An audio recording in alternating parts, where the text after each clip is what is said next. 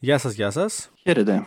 Είμαι ο Γαβρίλ Ιωάννης Μπουτζιόπουλος. Και εγώ είμαι ο Παναγιώτης Μέρμικας. Και καλώς ήρθατε στο podcast. Βυζάντιο Explained. Και είμαστε δύο πολύ καλοί φίλοι, οι οποίοι ήρθαμε να σας μιλήσουμε για το Βυζάντιο. Είναι ένα θέμα λίγο δύσκολο και παρεξηγήσιμο, αλλά πιστεύω ότι με απλά λόγια και μέσα από κουβέντες και συζητήσεις θα, θα μπορέσουμε να το απλοποιήσουμε και να το παρουσιάσουμε έτσι με έναν λίγο διαφορετικό τρόπο. Ίσως λίγο πιο προσιτό. Έτσι, ναι. λίγο πιο προσιτό. Μια διαφορετική ματιά.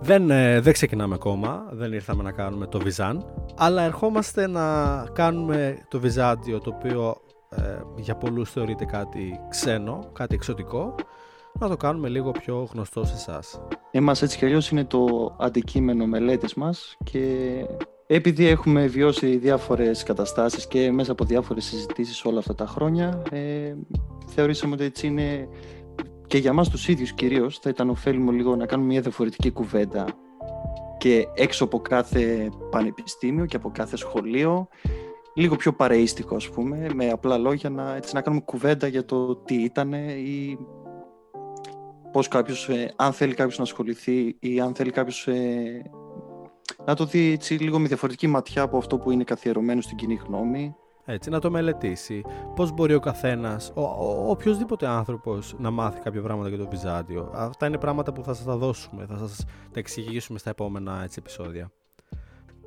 Και προφανώς δεν είμαστε ούτε αυθεντίες, ούτε θέλουμε να, να θεωρηθούμε ως αυθεντίες. Ίσα ίσα κάνουμε μια κουβέντα και είμαστε ανοιχτοί σε κάθε συζήτηση και προφανώς ούτε πολιτικές απόψεις θα περάσουμε, ούτε ε, ήδη προκαθορισμένες θέσεις θα, θα περάσουμε, θα κάνουμε μια συζήτηση και θα, θα μελετήσουμε διάφορα θέματα και δεν είναι ακαδημαϊκό επίπεδο, ξαναλέω, γιατί πολλοί θεωρούν ότι το να ασχολείσαι με κάτι πολύ συγκεκριμένο είναι ακαδημαϊκού επίπεδου ή άποψη ενός τρελού.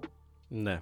Ενό ε, που ζει σε κουτάκια, που ζει ε, σε κλειδωμένα γραφεία σκοτεινών διαδρόμων των πανεπιστημίων. Ε, όχι, δεν θέλουμε να έχουμε καμία σχέση, δεν θέλουμε αυτό το podcast να έχει καμία σχέση με αυτή την πραγματικότητα. εμείς, όπως είπε και ο Παναγιώτης, εμείς το μελετάμε το Βυζάντιο, γιατί, γιατί στην ουσία εμάς το Βυζάντιο είναι η δουλειά μας. Σπουδάζουμε το Βυζάντιο, έχουμε αφιερώσει τα νιάτα μας να το μελετάμε στην τελική και αυτό που θέλουμε είναι να το κάνουμε προσιτό σε όλους. Να μπορεί οποιοδήποτε να το καταλάβει. Αυτό το podcast δεν έρχεται για να διδάξει. Ίσως έρχεται να δώσει κάποιες απαντήσεις. Και σίγουρα δεν έρχεται να το παίξει αυθεντία. Αποτελεί όμως μια ευκαιρία για συζήτηση και ας πούμε να, να δούμε λίγο κάποια πράγματα με μια διαφορετική ματιά και ίσως με έναν τρόπο που δεν, δεν έχουμε μάθει, ε, δεν έχουμε σκεφτεί να μελετήσουμε ένα θέμα ή μια κατάσταση. Και είναι, και είναι γενικότερα οι λόγοι που μας έφτασαν ε, να το κάνουμε αυτό. Εντάξει, ε, εμείς οι δύο Παναγιώτη γνωριζόμαστε πάρα πολλά χρόνια και έτσι είμαστε δεν είμαστε απλά συνάδελφοι, είμαστε φίλοι, έχουμε μια άλλη σχέση. Ε, Πρώτα είμαστε φίλοι και μετά όλα τα άλλα. Αυτό ακριβώς. Ε, εμείς πολλές φορές καθόμαστε και κάνουμε αυτή την κουβέντα. Κάνουμε κουβέντες που αφορούν την ιστορία. Και το θέμα είναι ότι συζητάμε πράγματα τα οποία τα έχουμε ε, κατακτήσει μέσα από έρευνα, μέσα από δουλειά και φυσικά έχουμε πολύ δρόμο ακόμη να διανύσουμε αλλά εμείς συζητάμε πράγματα με βάση τη γνώση την περίοδο που αυτή η γνώση παράγεται. Ε, καθώς με το να είμαστε και οι δύο μέσα σε πανεπιστήμια έχουμε πρόσβαση σε άρθρα που δημοσιεύονται τώρα με φρέσκια γνώση αλλά δυστυχώς ο κόσμος ε, ο κόσμος που το Βυζάντιο του είναι απλά κάτι ε, που υπάρχει κάπου εκεί πέρα έξω του, του είναι απλά ε, τυπωμένο ως κάτι που το έμαθε στο σχολείο η γνώση που έχει το Βυζάντιο συνήθως. Μια βασίζεται... καλογραμμένη ιστορία. Αυτό ακριβώς. Είναι κάτι που βασίζεται συνήθως σχολικές του γνώσεις. Εγώ προσωπικά δεν συμφωνώ με τις ε, με τις πληροφορίες που παρέχει το σχολείο. Είναι γεμάτο ασάφειες. Ε, τίποτα δεν μπορεί να μάθει το Βυζάντιο μέσα το σχολείο. Κάποια σημαντικά σημεία ξέρεις, που είναι σταθμοί στην ιστορία, αλλά μέχρι εκεί. Εγώ θα έλεγα ότι έχει αρκετά κενά και δεν, δεν έχει μια συνοχή στην παροχή πληροφορίας. Ναι.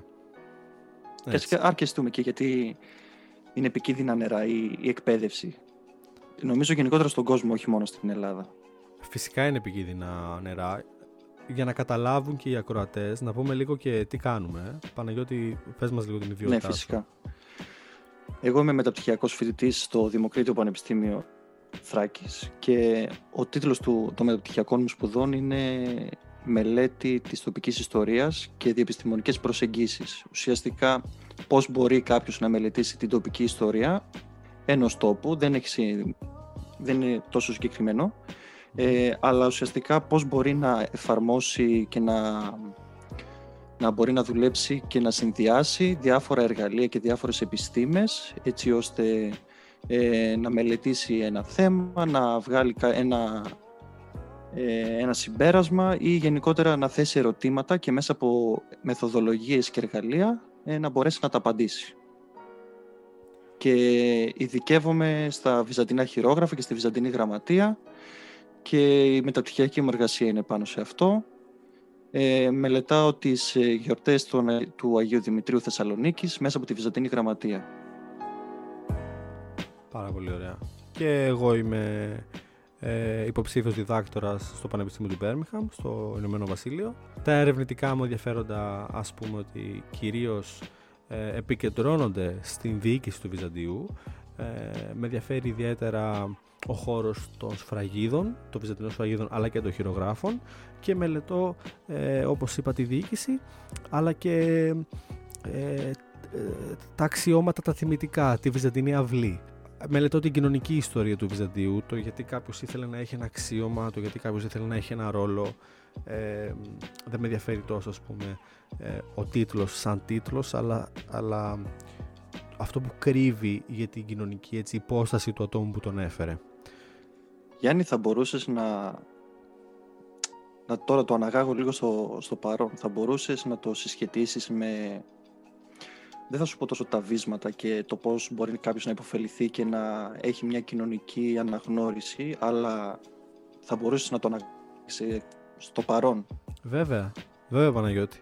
Κοίταξε, όπως έχω, έχω φτάσει σε ένα σημείο τέλος πάντων που πραγματικά θεωρώ ότι, και αυτό δεν, δεν είναι μόνο δικό μου συμπέρασμα, ε, πολύ πιο μεγάλη ιστορικοί από μένα το πιστεύουν αυτό, ε, ότι τα αξιώματα, το να έχει κάποιος αξιώματα ήταν αποτέλεσμα της ματαιοδοξίας του και τίποτα άλλο.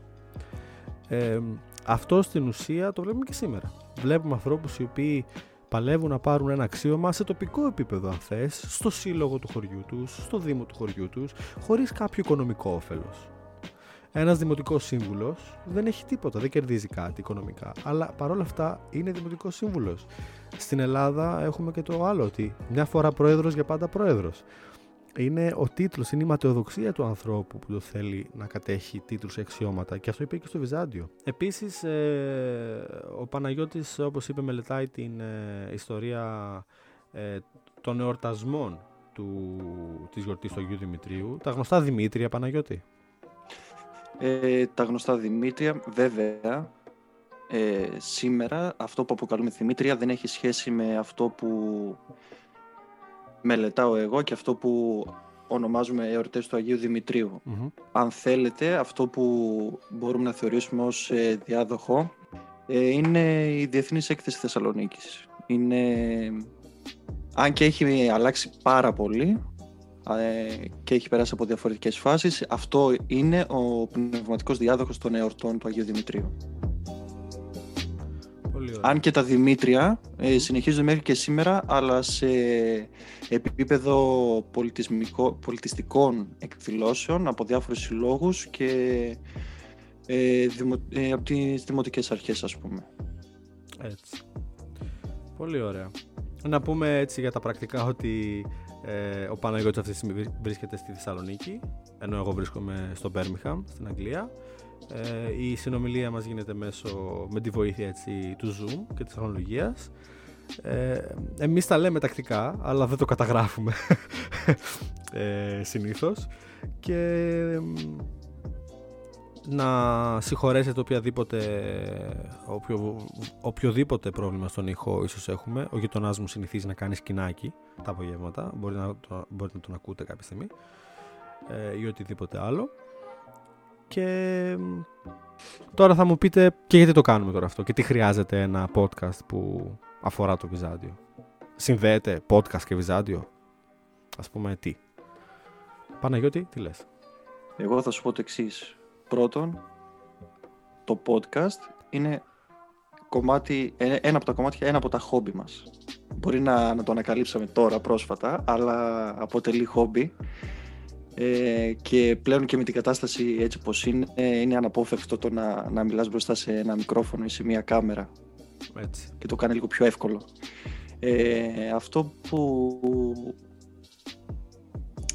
Ο λόγος που το κάνω αυτό συγκεκριμένα και προσωπικά είναι γιατί ό,τι κενό και ό,τι θεωρώ εγώ ότι έχω μείνει πίσω και έχω ως έλλειψη ε, όχι μόνο για το Βυζάντιο και την ιστορία και τα γεγονότα και θα πω έτσι και αυτοκράτορες και ξέρεις, όλα τα διαφορετικά κομμάτια που ενώνουν και συνθέτουν το Βυζάντιο ας πούμε ε, θα πω ότι θέλω να καλύψω κάποια δικά μου κενά που θα με βοηθήσουν ε, και στις σπουδές μου και σε διάφορα ερωτήματα που έχω εγώ ανεξάρτητα από, το, από τη μελέτη που κάνω και την έρευνα που κάνω στο μεταπτυχιακό μου, αλλά και ε, ούτως ή άλλως είναι συζητήσεις που κάνουμε χρόνια τώρα και είναι μια καλή αφορμή. Αν μπορεί έστω και ένας να υποφεληθεί από όλο αυτό ε, να υποφεληθεί γιατί το έχουμε συζητήσει και πολλές φορές αλλά νομίζω ότι κάθε ένας αφού έχει τελειώσει το σχολείο και μπήκε σε μια σχολή είτε του άρεσε είτε δεν του άρεσε ε, δεν θα το κρίνουμε αυτό και προς Θεού δεν είμαστε εδώ για να κρίνουμε. Ε, όλοι μπήκαμε στη λογική και να, να σκεφτούμε αν μας αρέσει και αν, αν κάνουμε λάθη και αν ε, έχουμε τις απαραίτητες γνώσεις και τη βοήθεια που περιμένουμε γιατί σε πολλές περιπτώσεις δεν είχαμε τη βοήθεια που περιμέναμε. Ε, και ουσιαστικά ψάξαμε μόνοι μας και βρήκαμε απαντήσεις που θα μου πεις εντάξει είναι και λίγο αυτονόητο αλλά όταν μπαίνεις σε ένα χώρο πανεπιστήμιου ε, ή ακόμη και στο σχολείο.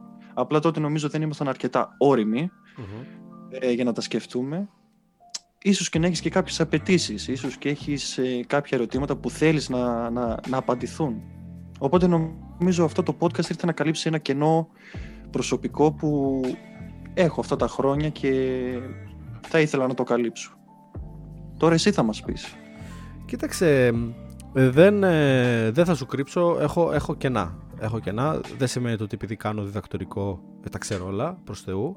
Ε, μαθαίνω και έχω πολλά κενά όσον αφορά ε, αν θες τις περιόδους που δεν, ε, στις οποίες δεν εξειδικεύομαι. Ξέχασα να το πω πριν, εγώ εξειδικεύομαι ή προσπαθώ να εξειδικευτώ στο ύστερο Βυζάντιο, στα τελευταία χρόνια, στους τελευταίους αιώνες του Βυζαντίου.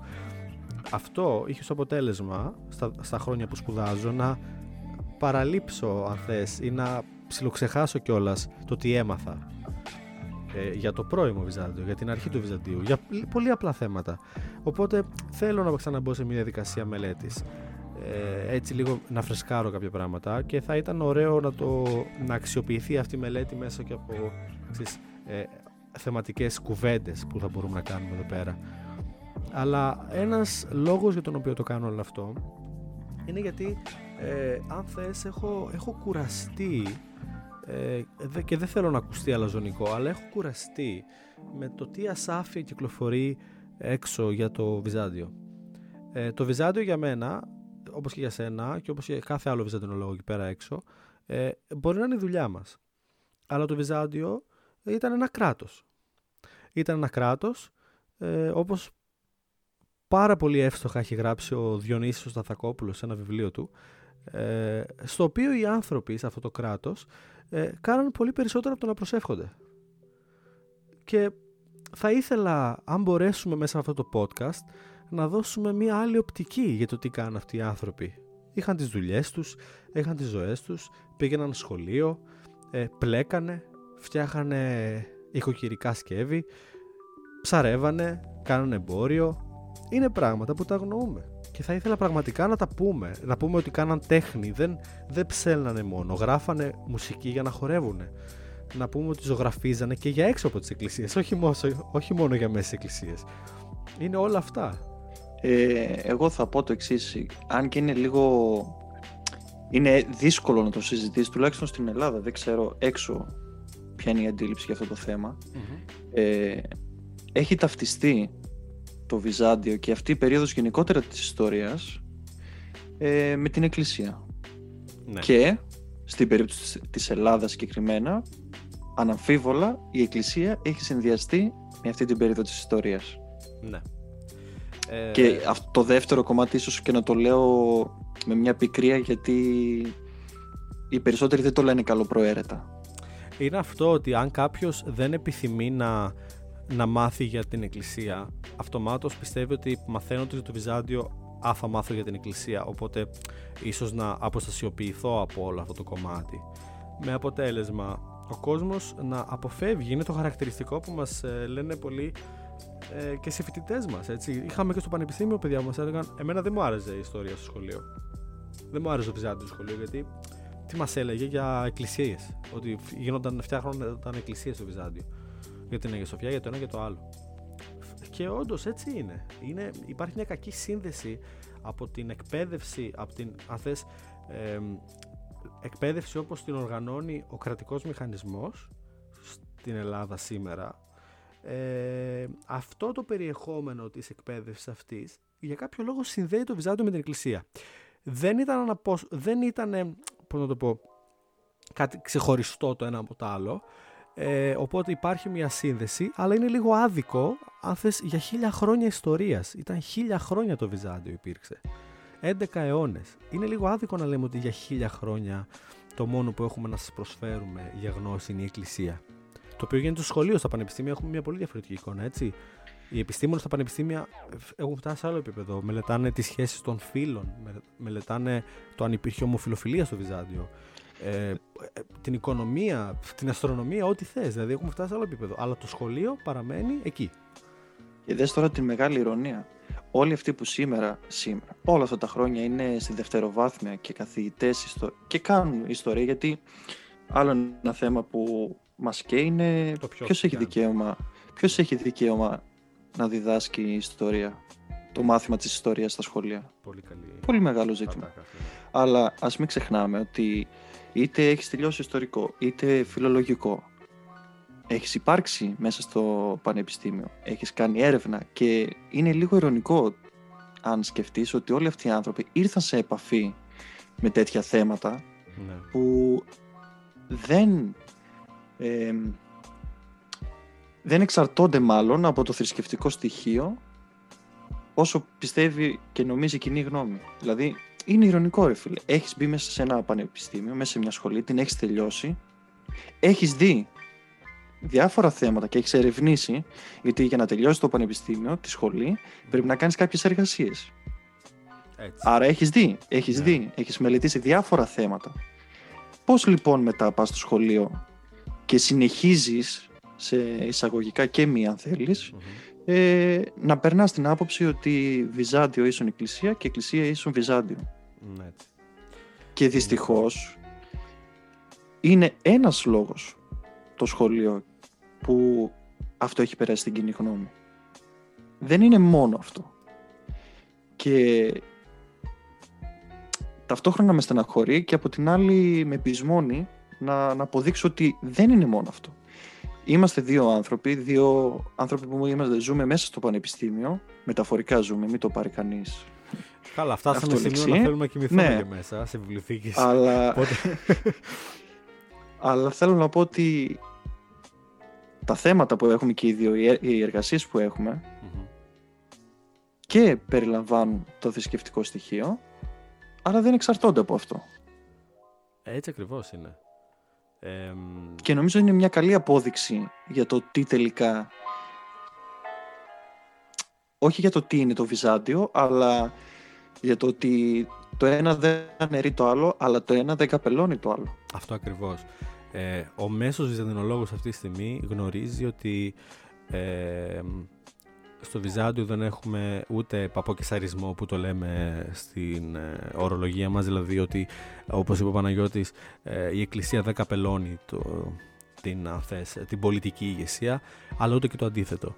Ε, υπάρχει κάτι πολύ, μια πολύ παράλληλη αν θες, πορεία στην ιστορία.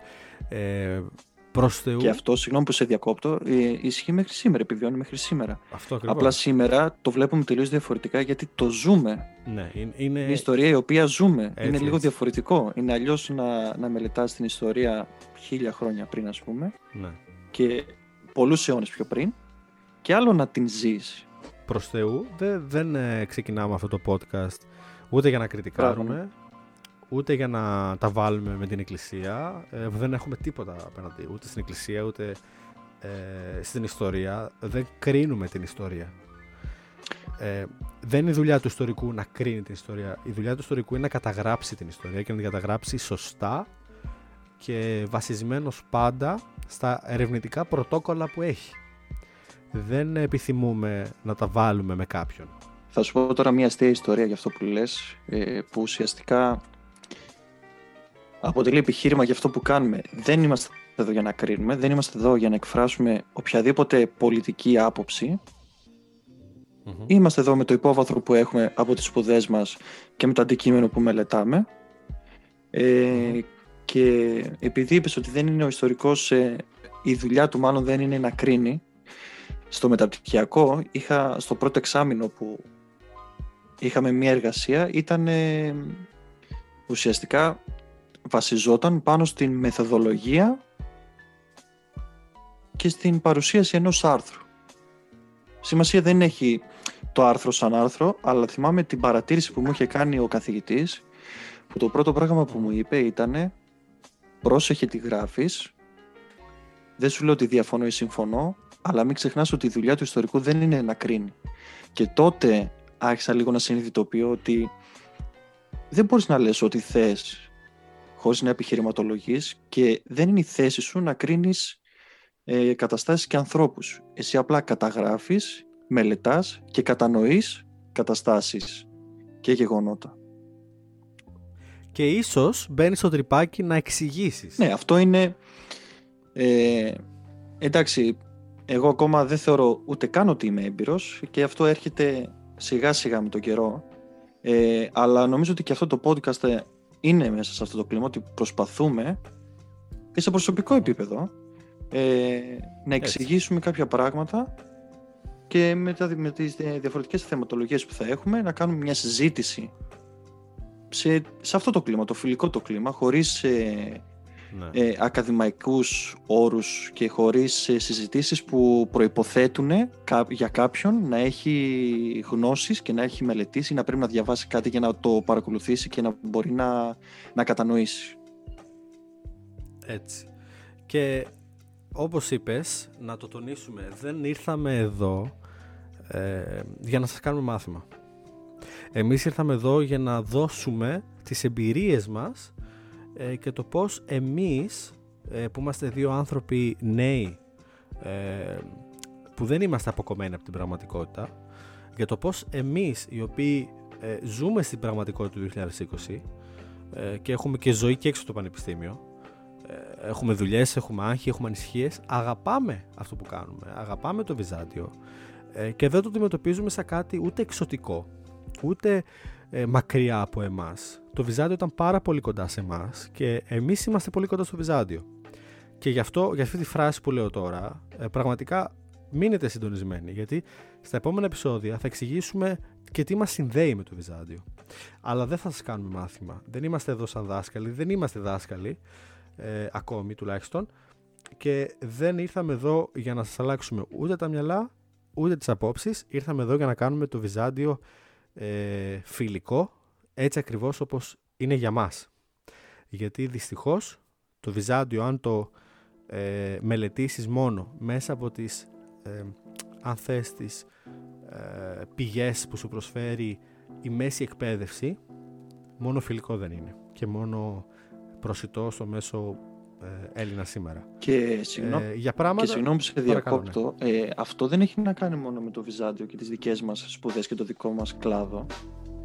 Ε, γενικότερα είναι νομίζω ένα θέμα που προβληματίζει κάθε επιστήμονα και μη που ασχολείται με κάτι συγκεκριμένο. Δηλαδή μην νομίζει ο κόσμος ότι εμείς είμαστε στο δικό μας κουτί, στους δικούς μας τέσσερις στίχους που έχει να κάνει μόνο με Βυζάντιο. Ας πούμε, εγώ δεν, δεν έχω δουλειά μέσα από το πανεπιστήμιο, ούτε η δουλειά μου είναι, έχει άμεση σχέση με, με τις σπουδές μου. Εγώ είμαι σε, μια, σε ένα κατάστημα take away αυτή τη στιγμή, αυτή τη στιγμή εδώ και τρία χρόνια ε, και βγάζω το προστο, τα προστοσύνη αυτό όμως. Ναι, βιοπορίζεσαι ναι, ναι, μέσα ναι. από αυτό. Ε, για να μην, μην, νομίζεις ο κόσμος ότι είμαστε, τα έχουμε χαμένα και ότι είμαστε σαν αυτούς τους τρελούς μέσα σε. Αποκομμένοι. γραφεία. Ναι, ότι δεν έχουμε εικόνα. Και οι δύο βγήκαμε έξω στην αγορά εργασίας, ξέρουμε πώς είναι η πραγματικότητα, κάθε μέρα ερχόμαστε αντιμέτωποι με αυτό. Απλά έχουμε επιλέξει αυτό που θέλουμε να κάνουμε ως επάγγελμα στο μέλλον. Αυτή τη στιγμή ε, να το θεμελιώσουμε. Κάνουμε πράγματα ώστε να έχουμε μια καλή βάση ώστε να μπορέσουμε να τα απεξέλθουμε σε αυτό που θέλουμε να κάνουμε. Και κανείς δεν. Χτίζουμε. Ναι, εμένα κανείς δεν μου εγγυάται για παράδειγμα ότι θα μπω στο πανεπιστήμιο. Όσο θέλω και δεν θέλω. Αλλά. Ναι. Σε κανένα φυσικά είναι. Ναι, ναι, ναι. Α μην ξεχνάμε ότι ειδικά οι ανθρωπιστικές σπουδές αυτή τη στιγμή, ε, αυτή τη στιγμή, χρόνια τώρα, περνάνε μεγάλη κρίση. Ναι. Αλλά... Και με τρομερό ανταγωνισμό, ναι, έτσι. Ναι, ναι. Απλά νομίζω ότι αυτό το podcast είναι το θεωρώ ρε παιδί μου σαν να πηγαίνουμε για καφέ και συζητάμε σε φιλικό επίπεδο. Δηλαδή δεν, ούτε είμαι εδώ εγώ να καπελώσω τις απόψεις του Γιάννη, ούτε ο Γιάννης να καπελώσει τις δικές μου απόψεις, ούτε αν έχουμε κάποιο καλεσμένο αργότερα ε, να τον λάβουμε ως αυθεντία, αλλά και να, να πρέπει αναγκαστικά να συμφωνούμε ή να διαφωνούμε με αυτόν για να γίνει συζήτηση. Έτσι. Να τα ξεκαθαρίζουμε γιατί κάποια πράγματα είναι εύκολα παρεξηγήσιμα. Ε, και ειδικά ναι. σε μια και να ξεκαθαρίσουμε ότι και εμείς οι δύο δεν συμφωνούμε σε όλα, έτσι. Ίσα ίσα. Απλά η εποχή μας ναι. είναι πολύ εύθραυστη, ας πούμε. Σε τέτοια... Όχι ζητήματα Όχι. ιστορίας, σε ζητήματα απόψεων και... Ναι, και πόσο εύκολο μπορεί να θυχτεί ο ένας από τον άλλον.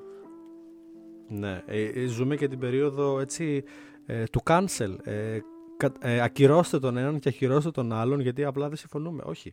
Εμείς εδώ ήρθαμε για να κάνουμε... Κοιτάξτε να δείτε, εμείς αγαπάμε το Βυζάντιο, αγαπάμε την επιστήμη μας. Δεν το αγαπάμε όμως σαν επιστήμη απλά. Υπάρχει ένας λόγος που αποφασίσαμε να αφιερώσουμε σε αυτό το χώρο. Γιατί θα μπορούσαμε να κάνουμε Ιαπωνική ιστορία. Θα μπορούσαμε να κάνουμε αρχαία ελληνική ιστορία. Η Νεότερη ελληνική.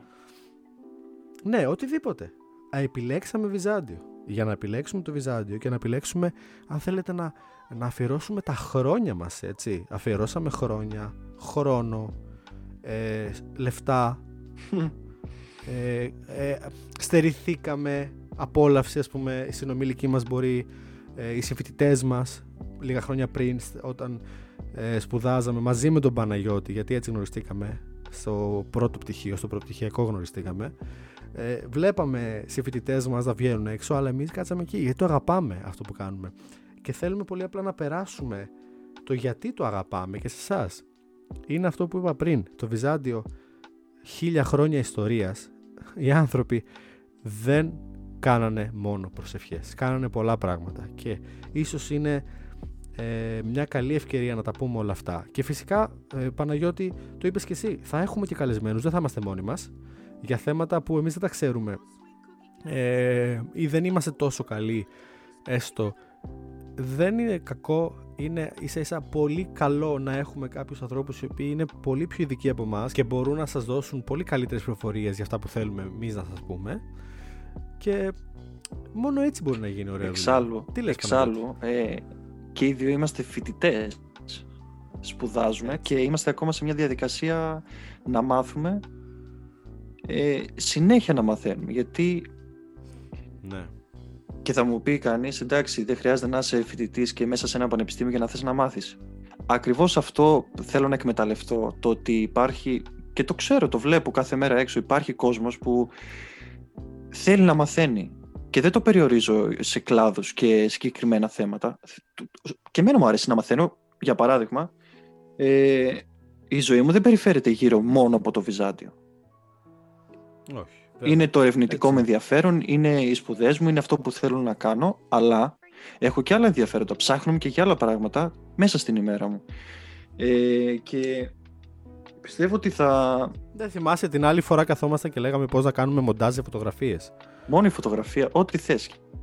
Ήχος, ναι. μουσική, μινιατούρες και μοντελισμός. Ναι, ε, δηλαδή είναι πράγματα που μπορεί να σκεφτόμαστε εμείς οι δύο για κάτι πολύ συγκεκριμένο, αλλά νομίζω ότι μπορούν, μπορεί κάποιος να ταυτιστεί ε, σε ένα γενικότερο πλαίσιο με το αντίστοιχο θέμα που μπορεί να, να του αρέσει. Απλά εμείς αυτό το συγκεκριμένο, επειδή θεωρούμε ότι με τις εμπειρίες μας μπορούμε να βοηθήσουμε και να, να απλοποιήσουμε ας πούμε ε, αυτό το κομμάτι της ιστορίας. Ε, θα κάνουμε αυτή την προσπάθεια αλλά νομίζω ότι θα υποφελήσει πρώτον εμάς τους ίδιους και μετά αν μπορεί να υποφελήσει έστω και έναν και ας είναι και από την οικογένειά μας πούμε δεν με πειράζει. Εμένα εγώ το θεωρώ επιτυχία. Όχι είναι έστω και ένας άνθρωπος εκεί πέρα έξω να ακούσει λίγα περισσότερα πράγματα για ε, το Βυζάντιο σαν κράτος και όχι σαν φιλοσοφία ας πούμε που το θέλουν να το δείξουν κάποιοι άλλοι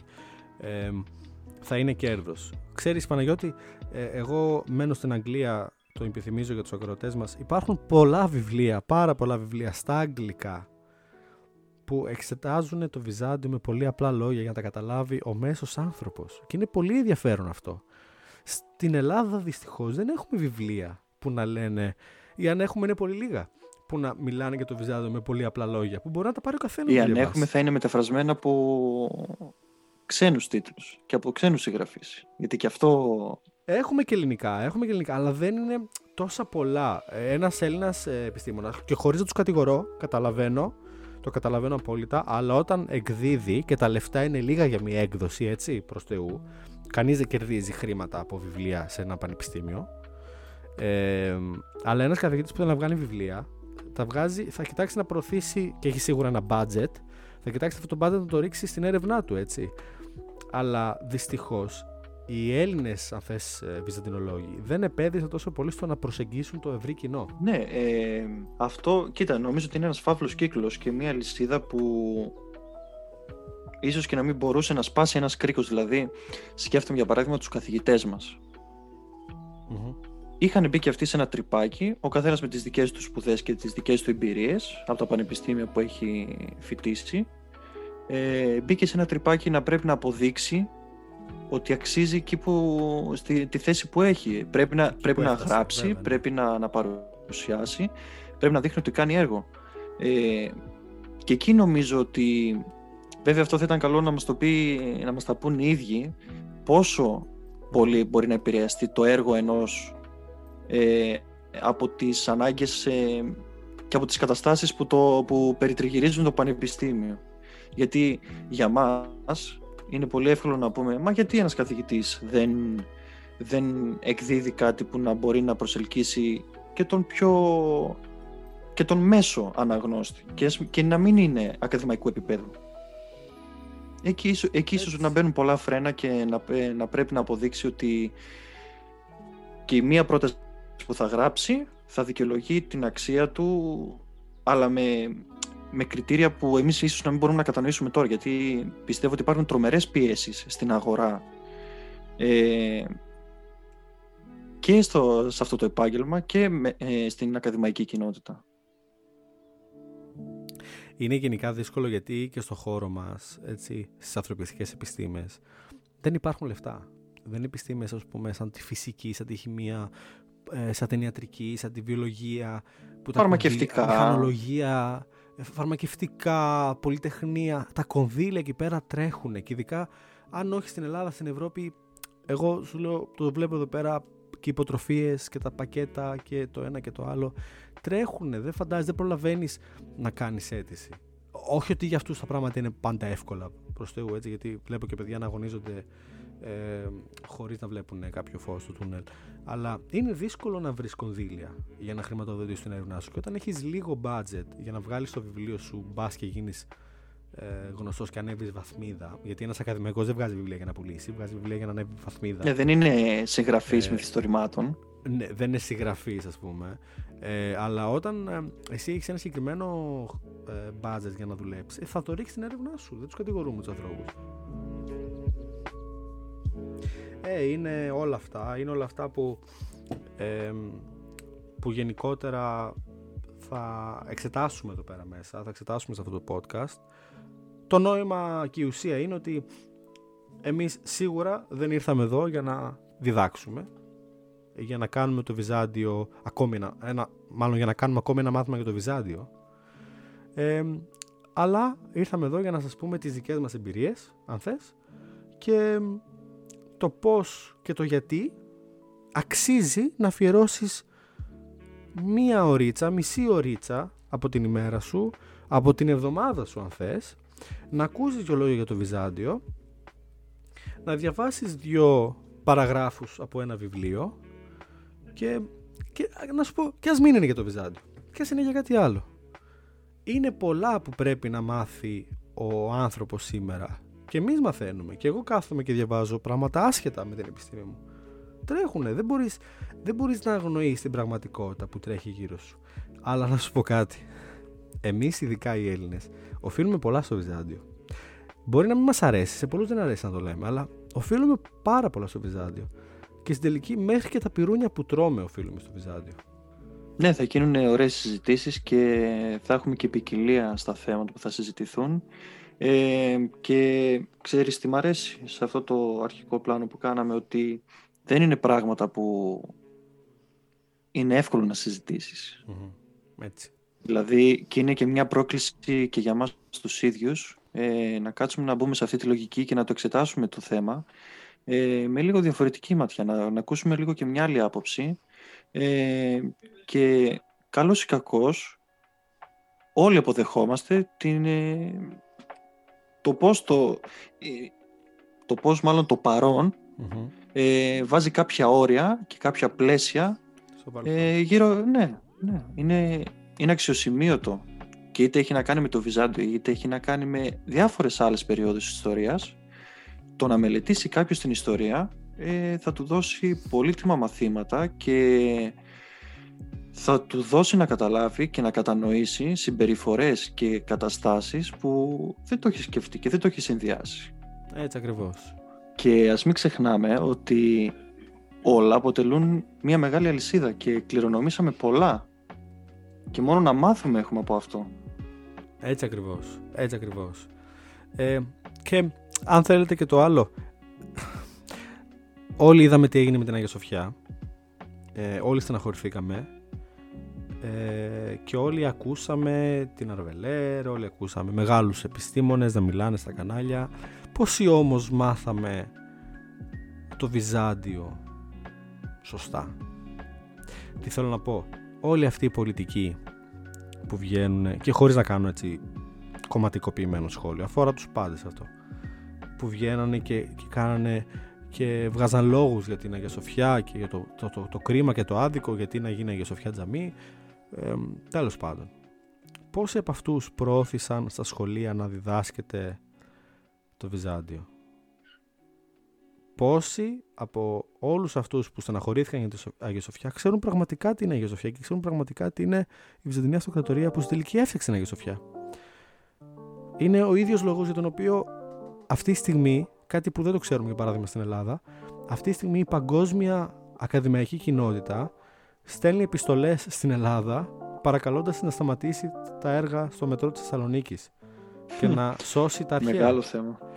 Είναι όλα αυτά τα μικρά πράγματα της καθημερινότητας. Βλέπετε ότι όποια πέτρα και να σηκώσει στην Ελλάδα, από κάτω θα έχει ή έναν αρχαίο πολιτισμό ή ένα μεσονικό. Το Βυζάντιο ένας μεσονικός πολιτισμός. Ε, ή θα έχει κάποια από, κάτι από κάποια άλλη περίοδο. Κάτι Οθωμανικό, κάτι ε, ελληνιστικό, ό,τι θέλετε. Είναι απαραίτητο να έχουμε βάσεις. Αλλά όπως είπαμε, είμαστε εδώ να δείξουμε γιατί αγαπάμε το Βυζάντιο. Θα δώσουμε πολύ απλές πληροφορίες ε, μέσα από τις κουβέντες μας, έτσι, χαλαρές κουβέντες. Οι επόμενες θα είναι και πιο χαλαρές, θα έχουμε και καφέ. Εγώ καφέ δεν έχω. Ε, ο Παναγιώτης νομίζω τον ήπια. Τον ήπιες; Ναι, ναι, έχει τελειώσει. ναι, ε, και θα έχουμε και καλεσμένους φυσικά. ανθρώπους που μπορούν να μας ε, βοηθήσουν και να βοηθήσουν και εσάς και γιατί όχι να κάνουμε, να βάλουμε και εμείς το λιθαράκι μας ε, στο να κάνουμε αυτό που για μας είναι η δουλειά μας ε, λίγο πιο προσιτό σε όλους τους ανθρώπους. Νομίζω είναι η κατάλληλη λέξη. Προσιτό. Έτσι.